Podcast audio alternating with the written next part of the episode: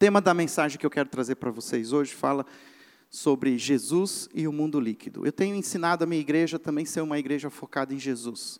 Tenho entendido que existem muitas coisas e o nosso foco ele se perde diante de toda a nossa realidade, mas existe uma realidade que nós não podemos perder, uma realidade muito importante que nós precisamos aprender a ajustar o nosso foco em Jesus Cristo. Ninguém quando conven é, é convencido e, e aceita o Evangelho deseja viver um evangelho de qualquer jeito, viver à luz da palavra de qualquer maneira, mas o fato é que aos poucos, muitas vezes, nós vamos nos desviando, fazendo pequenos desvios, fazendo pequenas concessões, e quando nós vemos ao longo dos anos, nós podemos estar muito distante daquilo que Deus desejava que fosse a nossa vida. Aprendi que se eu quiser um dia lançar um foguete até a lua, eu preciso fazer com que aquilo seja feito de uma maneira tão precisa e tão meticulosa, porque se houver um desvio de um centímetro do ponto de partida, esse meu foguete vai chegar na lua passando a uma distância de um milhão de quilômetros. Por isso, muitas vezes, aquilo que acontece no nosso dia a dia é quase imperceptível. São pequenas decisões, pequenas concessões e omissões que nós vamos permitindo acontecer na nossa jornada com Cristo e vai fazendo com que, quando eu olho para trás, eu vejo quão distante estou de Deus. E muitas vezes eu questiono Deus e falo assim: Deus, aonde você está? E eu tenho aprendido que não é essa a pergunta. Quando Deus parece estar longe, adivinha quem se afastou dele. E muitas vezes, quando nós chegamos aqui aos domingos, nós estamos de novo num momento de ajuste de foco. Quando vocês fazem esse momento que eu gosto, e eu repito na minha igreja, de ajuste de foco, é exatamente isso. Todo culto é um ajuste de foco. Todo culto é uma maneira de nós nos alinharmos no primeiro dia da semana, o nosso próprio Shabá, quando nós paramos de correr atrás das coisas e paramos para experimentar uma pessoa. As coisas, elas têm a sua importância nos outros seis dias, mas existe uma pessoa que precisa ser reverenciada, que precisa ser ouvida. E a minha ideia, meu objetivo aqui hoje é poder fazer isso com vocês, e eu tenho entendido isso a partir daquilo que eu quero falar para vocês. Mas eu queria falar da, também fazer né, o meu jabá, falando da minha igreja. Eu só queria dizer uma coisa: que se a red tem uma cor, a minha igreja tem quatro cores. Quando a, sua, a igreja de vocês tiverem 100 anos, vocês vão poder ter mais cores. Mas a minha igreja, eu coloquei quatro cores na minha igreja. A minha igreja é uma igreja, fala minha igreja, mas a igreja eu falei para eles que a igreja é de Jesus. Eu estou lá como um, um seguidor de Jesus.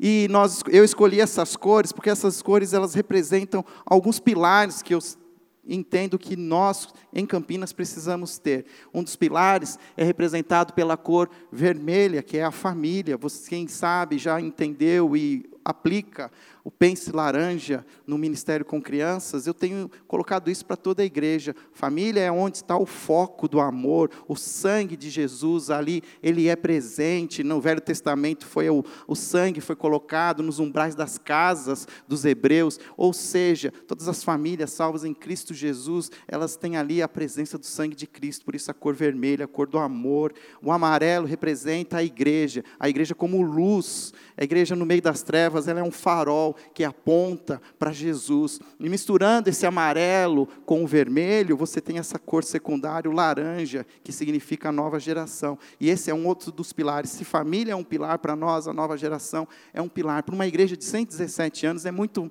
fácil olhar para trás e começar a olhar para toda a sua história, toda a sua tradição e esquecer de olhar para os novos, aqueles que estão chegando.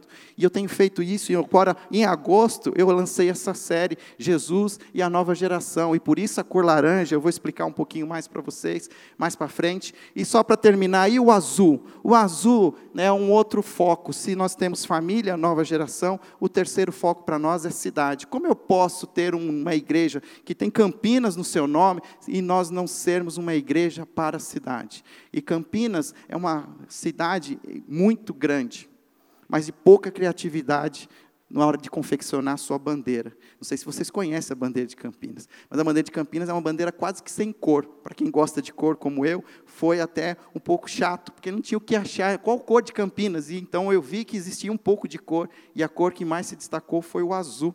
Então o azul para nós é a cor que representa a cidade de Campinas. Queremos ser uma igreja viva, uma igreja centrada em Jesus, viva e contagiante, que promove a restauração das famílias e reparte o amor com a cidade. Fé, esperança e amor. É isso que nós desejamos e o que eu quero repartir com os irmãos é um pouco disso, como a gente entende essa realidade que nós vivemos. Passei um mês da igreja de julho com a igreja falando um pouco sobre realidade a realidade que nós vivemos, algo que nós precisamos entender cada vez mais, que é uma realidade que está nos envolvendo cada vez mais. Muitos de nós estamos fugindo da realidade, cada vez mais eu vejo, principalmente uma nova geração, fugindo da sua realidade, tentando viver realidades virtuais, tentando viver sonhos que ainda não se concretizaram, mas não vivem, de fato, a vida que deve ser vivida debaixo do Evangelho. E uma das coisas que eu tenho visto e entendido é que nós precisamos entender uma realidade que ela já existia, mas parece que agora ela está batendo nos nossos pés. Parece que agora, parece que alguns já estão percebendo, já estão sentindo algo, uma, uma coisa mais geladinha, mais molhada, batendo nos pés da gente. A água está chegando perto. E por que, que eu falo de água? Eu falo de água porque o que eu queria que você você entendesse, isso é algo que já está sendo discutido por alguns especialistas, mas existe um grande sociólogo polonês que nos deixou em janeiro de 2017, Bauman, Zygmunt Bauman, e ele já escreveu muitos livros, mas ele foi um dos primeiros a chamar essa nossa realidade por um nome que ninguém ainda tinha colocado. Há 15 anos atrás eu tive contato pela primeira vez com um dos livros do Bauman e lá ele tinha um livro que ele escreveu chamado Amor Líquido falava sobre uma realidade nova dos nossos tempos, quando toda a solidez começa a perder a sua rigidez e ela começa a se derreter, e parece que nossas, a nossa realidade agora é uma realidade líquida. E ele culmina com uma frase que é onde é o meu ponto de partida, quando ele diz que nós estamos vivendo em tempos líquidos, nada é feito para durar. A minha geladeira quebrou depois de 18 anos de casado. Aliás, junto comigo na minha minha vinda até aqui, vieram junto comigo a minha família linda, maravilhosa, Daniela, minha esposa, Marina, minha primogênita, e Henrique, o meu caçula, eles estão aqui comigo, me prestigiando, e eu preciso honrá-los por eles também quererem ouvir a mesma mensagem duas vezes, né? Então tem que ter muito amor. Mas o fato é que quebrou a geladeira da minha casa. Uma geladeira que eu ganhei quando casei há 18 anos atrás. Nós consertamos algumas vezes, mas agora nós achamos que não era mais né, vantajoso consertar. Primeiro, porque não achava quem consertava. Quem que queria consertar a geladeira queria demorar 72 horas para chegar na minha casa. Em 48 horas eu era capaz de comprar uma geladeira nova. E eu estou morando ainda em Vinhedo, não moro em Campinas, ainda continuo em Vinhedo. E quem mora em Vinhedo, eu não sei se essa é a realidade em Dayatuba, mas as coisas demoram um pouquinho mais. Não é como São Paulo, quem está acostumado com São Paulo, que é para ontem. Mas eu já estou acostumado. Mas o fato é que agora eu tenho uma geladeira ali na garagem, que eu não sei o que fazer com ela. E eu já sei que a próxima geladeira que chegou na minha casa, ela não vai durar 18 anos. Muito pelo contrário, se eu tivesse muita sorte, se ela for feita num dia que o Corinthians ganhou um jogo, isso daí é racismo, né, que o pessoal pensa. Eu sou corintiano, toma cuidado. Agora eu posso falar o que eu quiser, porque ninguém nos alcança. Mas brincadeiras à parte, eu tenho certeza que essa geladeira que eu comprei agora, ela não vai durar para sempre. Eu tenho um celular que ele já foi feito para morrer. Eu já coloquei uma bateria nova nele para fazer com que ele tenha uma sobrevida, mas agora ele já está dando sinais já de estar passando dos seus limites, já aparece mais vezes lá o pensar, pensar, pensar, e, e as coisas estão sendo assim, são feitas coisas para não durar. Antigamente, o meu pai trabalhou numa empresa por 27 anos, uma multinacional, da, do mesmo ano que eu nasci, em 1973, até eu me casar, em 1999. Foram 27 anos numa mesma empresa. Ao fazer 20 anos, ele ganhou um relógio de ouro. Na verdade, um relógio dourado. E, na verdade, não era um relógio que ele podia usar, mas um relógio que ele tinha que colocar em algum outro lugar, porque não era um relógio de pulso. Se você falar para uma geração que ele vai se investir 20 anos da vida dele em alguma empresa, em algum desafio, e ao final dos 20 anos ele vai ganhar um relógio como esse, amanhã ele não volta mais. Porque as realidades são diferentes. Agora as coisas são feitas para serem rápidas. E, e, o que está acontecendo é que a igreja também está absorvendo essa realidade. Uma realidade que não tem como mudar. Na verdade, é uma realidade que ela vai existir cada vez mais forte. Uma realidade líquida. O amor se tornou líquido de uma certa maneira, onde alianças que eram mais rígidas, homens e mulheres que lutavam pelo seu casamento, hoje já não existe mais esse mesmo desejo. Eu tenho visto, e eu compartilhei com o Tiago, nós nos encontramos um dia desse durante a semana, e ele tem vivido a mesma luta que eu. Casais jovens, com menos de dois anos, já estão prontos para partir para uma porta chamada divórcio, onde e já acham que já fizeram tudo o que podiam e não tem mais o que fazer, porque estão impregnados de uma realidade onde dizem para eles que as coisas não são feitas para durar.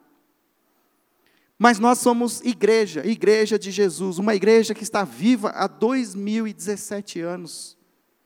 Uma igreja que tem tentado seguir os passos de Jesus cada vez mais.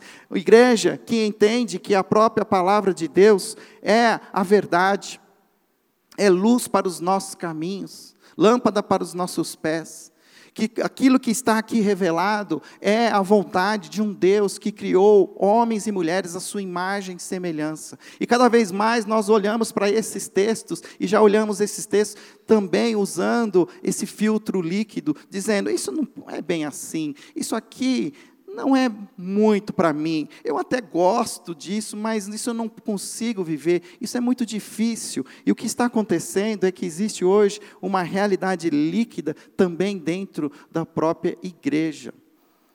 Estamos cada vez mais rediscutindo questões que no passado eram questões absolutas. Existem igrejas hoje no Brasil que eu conheço, eu não sei lá fora, mas que hoje discute, inclusive, o papel da liderança eclesiástica e gênero. O que significa isso? Que já estão conversando para ter entre os seus líderes religiosos homens e mulheres homoafetivos. E mais que isso, que também estão trabalhando para que tenham ali liberdade na questão de, de identidade, de gênero. E isso está alcançando as igrejas. Porque é, é, como a água, eu sou formado em arquitetura também, e eu sei o quanto a água, muitas vezes, ela é prejudicial à estrutura. Eu, fui, eu fui, me formei numa universidade que se orgulha de ser uma das melhores do Brasil. Agora você vai na faculdade de arquitetura e urbanismo, eu passo vergonha. Porque aquele arquiteto genial, Vila Nova Artigas, pensou numa estrutura para a cobertura em concreto armado. Mas não pensou que o concreto armado pode sofrer infiltrações pela água. E ao você entrar hoje, você tem algumas instalações arquitetônicas não originais, conhecidas como estalactites, que vão sendo formadas. Uma vergonha. Cheguei a ir lá e ver assim, eles colocando telas, sabe aquelas telas de proteção de construção civil, para que segure a estrutura, numa faculdade de arquitetura e urbanismo.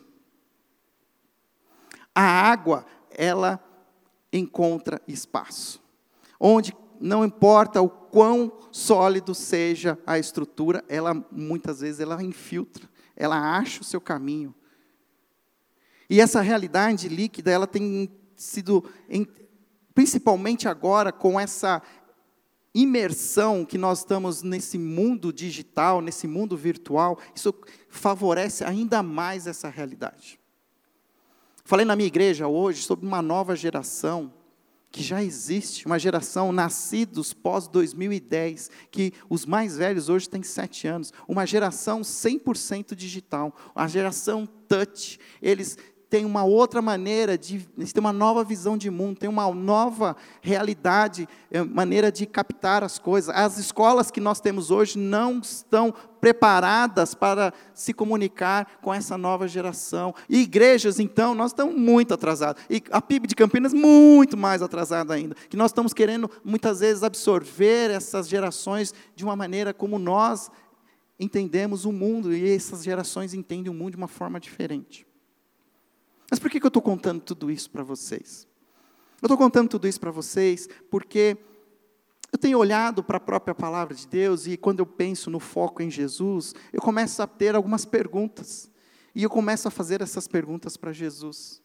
E o bonito da história, o bonito dessa experiência de você conversar e se relacionar com o próprio Jesus, é que Jesus te traz algumas respostas. Jesus tem uma, uma maneira muito bonita de nos mostrar a sua verdade.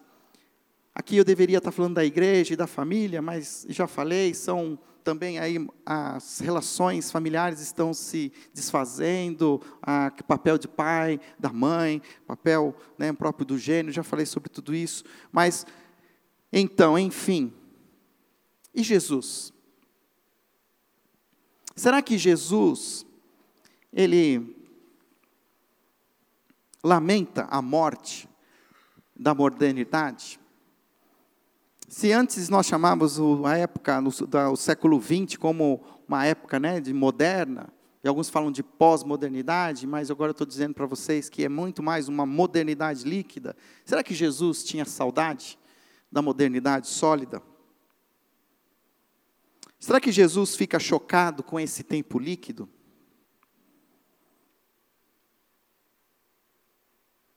Diz João capítulo 7, versículo 37 a 39, é no último dia da festa dos tabernáculos. Olha só que impressionante essa palavra de Jesus. No último dia, e mais importante, dia da festa, Jesus levantou-se e disse em alta voz: Se alguém tem sede, venha a mim e beba. Quem crer em mim, como diz a Escritura, do seu interior fluirão rios de água viva. Ele estava se referindo ao Espírito que mais tarde receberiam os que nele crescem. Na verdade, Jesus já previa essa liquidez. Jesus, há dois mil anos atrás, já trabalha com a realidade líquida. Ele apresenta o próprio Espírito Santo como uma fonte de vida líquida, a água. A água que nós, nos é oferecida, a mesma água que é oferecida à mulher samaritana, é uma água da qual eu posso experimentar todos os dias. Jesus, na verdade, não tem saudades de época nenhuma. Jesus, ele está pronto para viver a nossa realidade. Porque a realidade de Jesus, na verdade, não muda. E o que eu preciso é parar de olhar para a minha realidade e olhar para a realidade que Jesus nos mostra. E para mim, o texto que vai me trazer paz ao coração, e é esse texto que eu gostaria que você abrisse na sua Bíblia, é Mateus capítulo 7. Mateus capítulo 7 faz parte de um último conjunto de sermões ah, que são identificados no, em Mateus como parte do Sermão do Monte. Já é o final do Sermão do Monte, Jesus já está fazendo ali o seu fechamento. Alguns estudiosos até acreditam que o capítulo 7 nem fazia parte do sermão original, mas que, como ele também era um conjunto de outros pequenos sermões, sermões, então diz que Mateus pode ter adicionado ali a, junto a esse conjunto. Não importa, o fato é que é uma palavra que Jesus traz e essa palavra é importante para nós hoje. Mateus capítulo 7, a partir do versículo 24. Você que é mais antigo de igreja, conhece a Jesus há mais tempo, você conhece essa palavra, essa, esse pequeno sermão de Jesus. Nós já cantamos músicas, nós ensinamos as nossas crianças sobre esse texto mas nós não percebemos o quão atual ele é para as nossas vidas. Quando ele diz o seguinte: Portanto, quem ouve estas minhas palavras e as pratica, é como um homem prudente que construiu a sua casa na rocha. Caiu a chuva, transbordaram os rios, sopraram os ventos e deram contra aquela casa, e ela não caiu, porque tinha seus alicerces na rocha. Mas quem ouve estas minhas palavras e não as pratica é como um insensato que construiu a sua casa sobre a areia. Caiu a chuva, transbordaram os rios, sopraram os ventos e deram contra aquela casa, e ela caiu, e foi grande a sua queda. Interessante olhar esse texto, e eu vou deixar ele aqui um pouquinho para você. Se você tem ele na sua Bíblia, mantenha ele aberto. Se você gosta de fazer anotações, fique à vontade, mas existe algo que se repete. E que, na verdade, não que se repete, porque é uma realidade que não vai mudar. A realidade de que nós vamos enfrentar, e quando Jesus aqui ele descreve, ele fala sobre chuva, rios que transbordam e ventos que sopram. Chuva, rios que transbordam e ventos que sopram. Isso é algo que vai acontecer. Ou seja, essa realidade líquida já era prevista por Jesus há dois mil anos atrás. Jesus já entendia que nós chegaríamos no começo do século 21 e as estruturas e todos os absolutos começariam a se tornar relativos. Mas ele diz o seguinte: que existe um jeito de sobreviver a essa realidade. E ele diz que existe uma maneira, e essa maneira é de, assim. Quem ouve estas minhas palavras e as pratica é como um homem prudente que construiu a sua casa sobre a rocha. Mas existe uma outra maneira, alguns, mas quem ouve estas minhas palavras e não as pratica é como um insensato que construiu a sua casa sobre a areia. Ou seja, existem duas coisas que são extremamente importantes. Nós precisamos ouvir a voz de Jesus, e ao ouvir a voz de Jesus, nós precisamos obedecer a essa voz, e a obediência vem pela nossa prática. Eu tenho filhos, alguns de vocês têm, e nós sabemos o que significa obediência. É quando você pede para o seu filho fazer alguma coisa, e se ele não faz, não adianta ouvir. E nós, cristãos, precisamos estar dispostos a caminhar com Jesus, ouvindo a Sua voz, mas não só ouvi-la, mas praticá-la. Praticá-la ao ponto de fazer com que a nossa realidade se torne sólida o suficiente, os nossos fundamentos, fundamentos que não são vistos muitas vezes. Voltando de novo para a arquitetura, para a engenharia civil, estrutura muitas vezes não é vista, ela fica enterrada. E eu gosto de pensar nessa, nessa metáfora de Jesus como Jesus um carpinteiro. Jesus foi ensinado pelo seu pai a arte da carpintaria. A gente já não sabe mais o que significa ser um carpinteiro, porque a gente imagina que um carpinteiro é alguém que faz móveis. Quem faz móveis é um marceneiro. Jesus é carpinteiro. Jesus não é um decorador, Jesus não é um design de interiores. Jesus não está preocupado com a estética. Jesus é um homem preocupado com estruturas, com rigidez, com formação que não se abala. Conversando sobre isso, até mesmo com um engenheiro civil, eu estava só falando é, carpinteiro faz telhado, né? hoje a nossa realidade é só faz os telhados. Ele falou, não, ele falou para mim, Fábio, faz também todas a, as caixas para de estrutura de, de concreto armado as formas de concreto armado, é o carpinteiro que faz. Eu falei assim, faz sentido, é isso mesmo. E nós estamos querendo viver um evangelho cada vez mais estético. Nós estamos preocupados com a, a, as cores, como eu fico aqui falando para vocês, brincando com cores. Nós estamos preocupados muitas vezes com a forma. E Jesus não está preocupado com as coisas que se veem, Jesus está preocupado com as coisas que não se veem. Jesus está preocupado com o seu coração e com o meu coração. Na verdade, a decisão que nós vamos tomar não é uma decisão que vai ser muitas vezes visível, é uma decisão invisível, é uma decisão minha. É uma decisão onde eu começo a, a ajustar o meu foco em Jesus e praticar em Jesus talvez coisas que sejam invisíveis. Como, por exemplo, a própria oração, que Jesus diz assim: quando você quiser conversar com seu pai, ah, procura o seu quarto e em secreto feche a porta e converse com seu pai. A espiritualidade cristã que Jesus deseja que você viva é uma realidade muitas vezes invisível. É uma realidade que não se vê. Mas é uma realidade que se segue pela fé. Duas vezes a Bíblia apresenta o mesmo versículo: o justo viverá pela fé. A primeira em Abacuque, a segunda Paulo repete em Romanos, porque ele diz que o justo viverá pela fé. E fé é descrita em Hebreus capítulo 11 como as coisas, né, a convicção das coisas que não se veem e a certeza das coisas que se esperam. Não explica nada no final, porque não dá para explicar. Fé é um salto no escuro, onde você confia que Jesus está ali embaixo para te agarrar, para te pegar. Olha só como a gente começa a não entender as palavras de Jesus. Jesus diz em João 14,6: Eu sou o caminho, a verdade e a vida. Ninguém vem ao Pai a não ser por mim. E Jesus fala de caminho, verdade e vida. A gente não entende essa sequência. Por que, que Jesus coloca verdade antes? Eu, coloca caminho antes de verdade? Porque a proposta de Jesus para nós é uma jornada, é uma caminhada. É um dia a dia com Jesus. Muitos de nós estamos sentados aqui querendo ser convencidos de uma verdade. E se essa verdade fizer sentido para a sua vida, você então se dispõe a caminhar. Mas a proposta de Jesus não é essa. A proposta de Jesus é caminhe comigo pela fé. Eu não vou te explicar todas as coisas, mas ao longo do caminho você vai entender a verdade. E essa verdade vai fazer sentido. E essa verdade vai trazer vida. E ao final dessa verdade, desse caminho, nós vamos encontrar o Pai. Caminhar com Jesus é uma realidade, muitas vezes, diferente daquela que nós imaginamos, dos nossos pressupostos.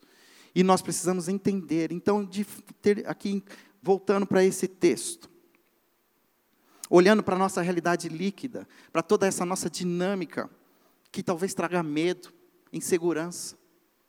Porque talvez os mais velhos estão começando a pensar assim, aonde esse mundo vai parar? Os mais velhos estão falando assim, né? Fala assim, volta Jesus. Maranata vem Jesus. Posso ouvir um amém? Os mais velhos. Os mais novos falam assim, ainda não, Jesus, ainda não.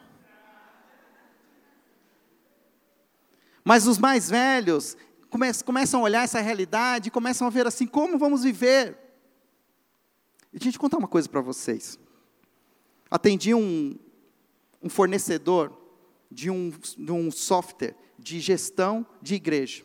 E ele lá no papo dele de falar para mim daquilo que poderia ser o prático para mim, ele disse o seguinte: nós estamos desenvolvendo agora com um fornecedor umas câmeras de reconhecimento facial. Ah, é? É, então, nós estamos ajustando aqui os acordos, mas é assim, se você tiver esse nosso pacote de gestão, você pode ter, inclusive, à sua disposição uma câmera dessa que você coloca na sua igreja, e essa câmera, ela faz a leitura de toda a membresia da sua igreja, ela reconhece a face de todos os seus membros, ao final de cada culto, ela é capaz de dizer para você quais dos seus membros vieram e quais não vieram. Assustador, hein? Na minha igreja tem gente que começou a entrar de boné já na igreja, já óculos escuros. Agora pensa, que se isso está sendo oferecido para as igrejas, você acha que isso já não existe no mercado aí fora? Que você talvez está entrando em alguns lugares em que você está sendo mapeado? Que quando você faz uma conta na Amazon, e você faz compras, se você tem um Kindle, ele vai lá e ele começa a registrar o seu estilo, a sua, os, aquilo que você faz, aquilo que você compra, e quando você abre lá, ele te oferece um livro por um preço que só ele te dá para você, porque é do seu interesse, e ele sabe que ele, e ele te dá um preço único só para você, a partir de dados matemáticos, de logaritmos. Uma loucura. E isso tudo não é real, é virtual. É de dar medo. Mas o que Jesus está querendo dizer para nós é que nós não precisamos ter medo. Porque a maior fonte de segurança que nós podemos ter, por incrível que pareça, é a voz de Jesus. Diante dessa tempestade, dessa chuva forte, desses rios que estão transbordando, que está entrando água na igreja, existe uma voz que pode trazer solidez. E olha só como faz sentido essa voz, como essa voz ela é importante. Somente a casa cujos alicerces são firmes pode suportar ambientes líquidos. Lembra de uma outra história de Jesus num ambiente líquido? Na verdade, os discípulos saíram e foram para um barquinho. A gente canta essa musiquinha para as crianças. Pedro, Tiago e João, no barquinho, no mar da Galiléia. E o que acontece? Tem uma hora lá que tem uma o tempo vira. Vem a chuva, tempestade. Você já pegou alguma vez um dia feio no mar? Não queira pegar. Porque você fica meio assim, sem saber o que fazer. Você olha para todos os lados, é mar, é mar, é mar, é mar. Não tem uma referência sólida. Você só tem um barco ali, e aquele barco mesmo sólido não tem nada. Muito pelo contrário, ele está todo cheio de água, está fazendo água. Os seus discípulos estavam daquele jeito.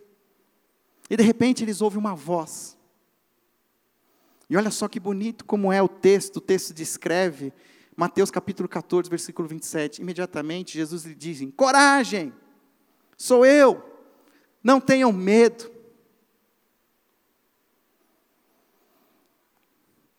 Medo é o contrário da fé. Toda vez que nós escolhemos o medo, nós abrimos mão da fé. Gosto de uma versão na linguagem de hoje, quando Jesus está conversando com Jairo. Jairo precisa da ajuda de Jesus, porque a sua filha está em estado num leito de morte. E Jesus demora ao encontro uma mulher com hemorragia. Depois que Jesus resolve aquela situação, ele fala assim: Jairo, vamos lá para sua casa. Chegam os servos e diz: Jairo, não precisa mais, o seu filho morreu, sua filha morreu. A versão na linguagem de hoje eu gosto dela, porque assim, diz que Jesus olha para Jairo. Diz assim: Jairo, não tenha medo, tenha. Aqui a gente vê os discípulos com medo. Porque o que eles veem é chuva, o que eles veem é um mar revoltoso, uma enchente enchendo o barco. São pescadores, são homens do mar, mas são homens agora com medo. E Jesus vem em resgate deles. E Pedro, ah, Pedro, Pedro eu amo Pedro. Pedro está entre os meus top fives dos, dos personagens da Bíblia. Porque eu me pareço muito com Pedro. A gente faz as coisas para depois, né? A gente prefere fazer e pedir perdão do que pedir permissão. Pedro era assim. Pedro fala assim: então, se é tu, Senhor, quero andar sobre as águas. E que Jesus diz: venha. E ele vai. E ele começa, ele começa olhando para Jesus. Em Jesus ele começa a andar sobre as águas. A tempestade ainda não passou. O mar ainda estava horrível. E o texto vai dizer assim: mas que quando ele tirou o foco de Jesus, quando ele olhou para o vento, ficou com medo. E começando a afundar, gritou: Senhor, salva-me. Imediatamente Jesus estendeu a mão e o segurou. Homem de pequena fé, por que você duvidou? Percebe? A realidade que nós vivemos é a mesma que nós fomos chamados para andar sobre as águas. E eu acho que a gente faz uma interpretação errada quando a gente canta aqueles cânticos, porque a gente canta com um engajamento de vitória, de pisar na cabeça da serpente, de falar que aquilo que está comigo é maior do que o que está com o mal. Mas é andar sobre as águas de tempestade, é andar sobre águas muito agitadas, com chuva, vai se molhar, vai dar medo. O que Jesus está querendo dizer para nós é que nós precisamos sair do barquinho e caminhar pela fé nessa realidade líquida e não ter medo, ter fé que Jesus conhece essa realidade líquida antes de nós mesmos, Ele estava pronto para nos ajudar. E eu tenho aprendido e tem sido o que me traz paz, é o que Jesus pede que eu faça, Ele considera fazer comigo. Jesus nunca vai me pedir nada que Ele não considere fazer junto comigo porque Jesus quer me acompanhar, é uma caminhada. Quando ele diz lá, vocês estão cansados, é, cansados, fatigados, venham a mim, coloquem sobre mim o peso de vocês, pois o meu fardo é leve, meu fardo é suave, meu jugo é leve. Eu gosto da mensagem que diz: estão cansados de religiosidade, cansados das pessoas, sigam a mim, pois a minha jornada é leve, meu caminho é mais leve. É um caminho com Jesus, que não necessariamente vai ser um caminho que talvez de florzinha, de tudo bonitinho, tudo dando certo, dinheiro na conta, emprego, filhos obedientes, casamento funcionando. O que Jesus está dizendo assim, não importa se a realidade da sua vida é uma realidade extremamente líquida, sem solidez. Ouça a minha voz e caminhe comigo. Faça o que eu peço que você faça. Obedeça. E aquilo que você vai construir, a sua vida será sólida, não será destruída. Jesus já dizia, já chamou seus discípulos em Mateus capítulo 4, ele já chamou seus discípulos para serem o quê? Pescadores de homens. Se fôssemos fazer agora nessa nossa, né, tem uma luta tão forte de gêneros, talvez agora seria assim, pescadores de homens e mulheres. Jesus nos chama para sermos pescadores nessa realidade líquida, buscarmos pessoas que amamos, que estão ao nosso redor, que estão afundando, que estão sendo, de certa maneira, soterrados pelas ondas da vida, por esse relativismo, por essa falta de absolutos. Jesus está nos dando, oferecendo uma oportunidade de sermos usados. Quem lembra aqui do filme Titanic? Eu gosto de pensar no filme Titanic, porque foi um primeiro rasgo no casco e começou a fazer água. Mas isso parece que não se preocupou muito algumas pessoas. Existiam pessoas que ainda estavam no salão de festas, no jantar do comandante. Queridos, o nosso mundo está fazendo água. Literalmente, se nós formos pensar até em questões de sustentabilidade, as, as, né, as calotas polares estão derretendo. Mas é um derretimento integral. Só que alguns de nós estamos decidindo colocar os nossos coletes salva-vidas, sentar lá no barquinho e esperar afundar. Vai afundar, vai afundar. Ah, mais uns 10 anos, aí afunda. Ah, Jesus não pede isso de nós. Jesus pede, ide por todo o mundo e leve o Evangelho. Avisem as pessoas que essa realidade não é o fim, mas ela é uma realidade. Talvez você esteja vendo até agora esse bote salva-vidas. Eu vou poder explicar para minha igreja mais tempo. Vocês talvez eu tenha que falar agora. Eu coloquei um bote lá, uma, uma boia lá na minha igreja, está lá. Eu não quero que vocês olhem para essa boia e achem que essa boia é Jesus. A boia não é Jesus. Jesus não é uma coisa. Jesus não é um poder. Jesus é uma pessoa. Jesus sempre será uma pessoa uma pessoa pronta para falar nos nossos corações. Fábio, mas e a boia? A boia, eu posso dizer para vocês que é o Evangelho. É a maneira como nós conhecemos Jesus, que nos traz estabilidade, que faz com que a gente pare de afundar. A boia é o que Paulo diz em Romanos, capítulo 1, versículo 16: Não me vergonhe do Evangelho, porque ele é poder de Deus para salvação de todo o que crê. Como é que eu ouço a voz de Jesus hoje? Os Evangelhos. O Evangelho. Quatro livros que descrevem perfeitamente todo o caráter e a pessoa de Cristo. Você precisa conhecer isso, você precisa ler, se aprofundar, conhecer a pessoa de Cristo. Ninguém conhece a Deus se não conhecer o Filho, ninguém enxerga a Deus se não ver a Jesus. E Ele quer que você ouça a voz de Jesus, Ele quer que você entenda quem é Jesus. As pessoas nas quais Jesus vive não têm medo e não deixam esse mundo defini-los.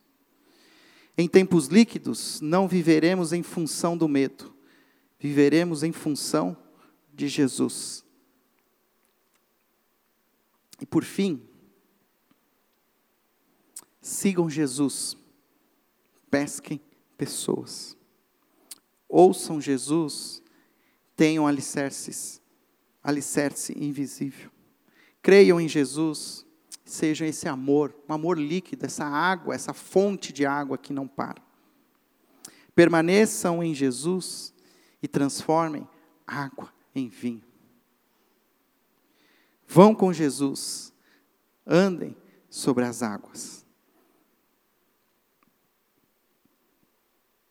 Muitos de nós começamos a viver de novo nessa volta das férias, a realidade que muitos de nós queremos fugir quando estamos de férias. Mas essa realidade, ela existe, ela não muda, ela precisa ser enfrentada. Mas nós podemos fazer isso com Jesus. Ele está disposto a caminhar conosco, a, nos seguir, a, entender, a que a gente entenda e siga Jesus de todo o coração. Mas isso é algo que você vai fazer, não eu. Cada um toma a sua decisão. Eu não posso tomar a decisão por você, eu só tomo por mim mesmo. Eu tenho aprendido com outro programa chamado Celebrando a Recuperação, que nada muda se nada muda. E nós precisamos tomar uma decisão de mudar, de pararmos de vivermos escravos da mídia, dos poderes externos, escravos de uma realidade que nos atormenta, que nos paralisa, e precisamos viver de fato a realidade do Evangelho. Um Evangelho que nos liberta, um Evangelho que nos deixa livres, um Evangelho que faz com que a gente pare de correr atrás das coisas e comece a caminhar como uma pessoa chamada Jesus Cristo de Nazaré. É um tremendo desafio para nosso início de século com tantas oportunidades, com tantas portas, aplicativos, ferramentas, informação. Muitas coisas têm falado mais alto do que a voz de Jesus. Mas chegou a hora em que os verdadeiros adoradores adorarão o Pai em espírito e em verdade. E esses adoradores que o Pai escolheu precisam focar em Jesus precisam abrir seu coração em silêncio, nos seus quartos, no meditar do seu coração, sair do ruído da cidade, buscar a presença de Jesus. Que bom que você veio aqui hoje. Que bom que você veio ajustar o foco da sua vida. Que bom que você escolheu começar essa semana unido aos seus irmãos e irmãs, irmãs em Jesus Cristo que você continue vindo a esta comunidade de fé, ajustando seu foco, vivendo seis dias, um dia de cada vez, mas começando com Jesus. Comece o seu dia se ajoelhando, se entregando todos os dias. Ajoelhar é um sinal, é um significado, é um símbolo de adoração, de reconhecimento da sua inferioridade diante da superioridade de um Deus que é Deus, que é o Criador. E você, ao se ajoelhar, todos os dias, ao começar o seu dia, você diz: Senhor, eu não quero, mas Jesus quer. Eu não posso, mas Jesus pode. Eu não consigo, mas Jesus consegue. Deus, quero caminhar com Jesus. Eu não posso viver esse dia sem a presença de Jesus. Preciso fazer isso todos os dias. Por isso que Lucas diz lá que aquele que quer seguir a Jesus, negue-se diariamente diariamente. Tome a sua cruz. Salvação, queridos. Salvação é ajuste de foco. É a descoberta de um novo recurso, de alargar todas as coisas e abraçar a Jesus Cristo de Nazaré.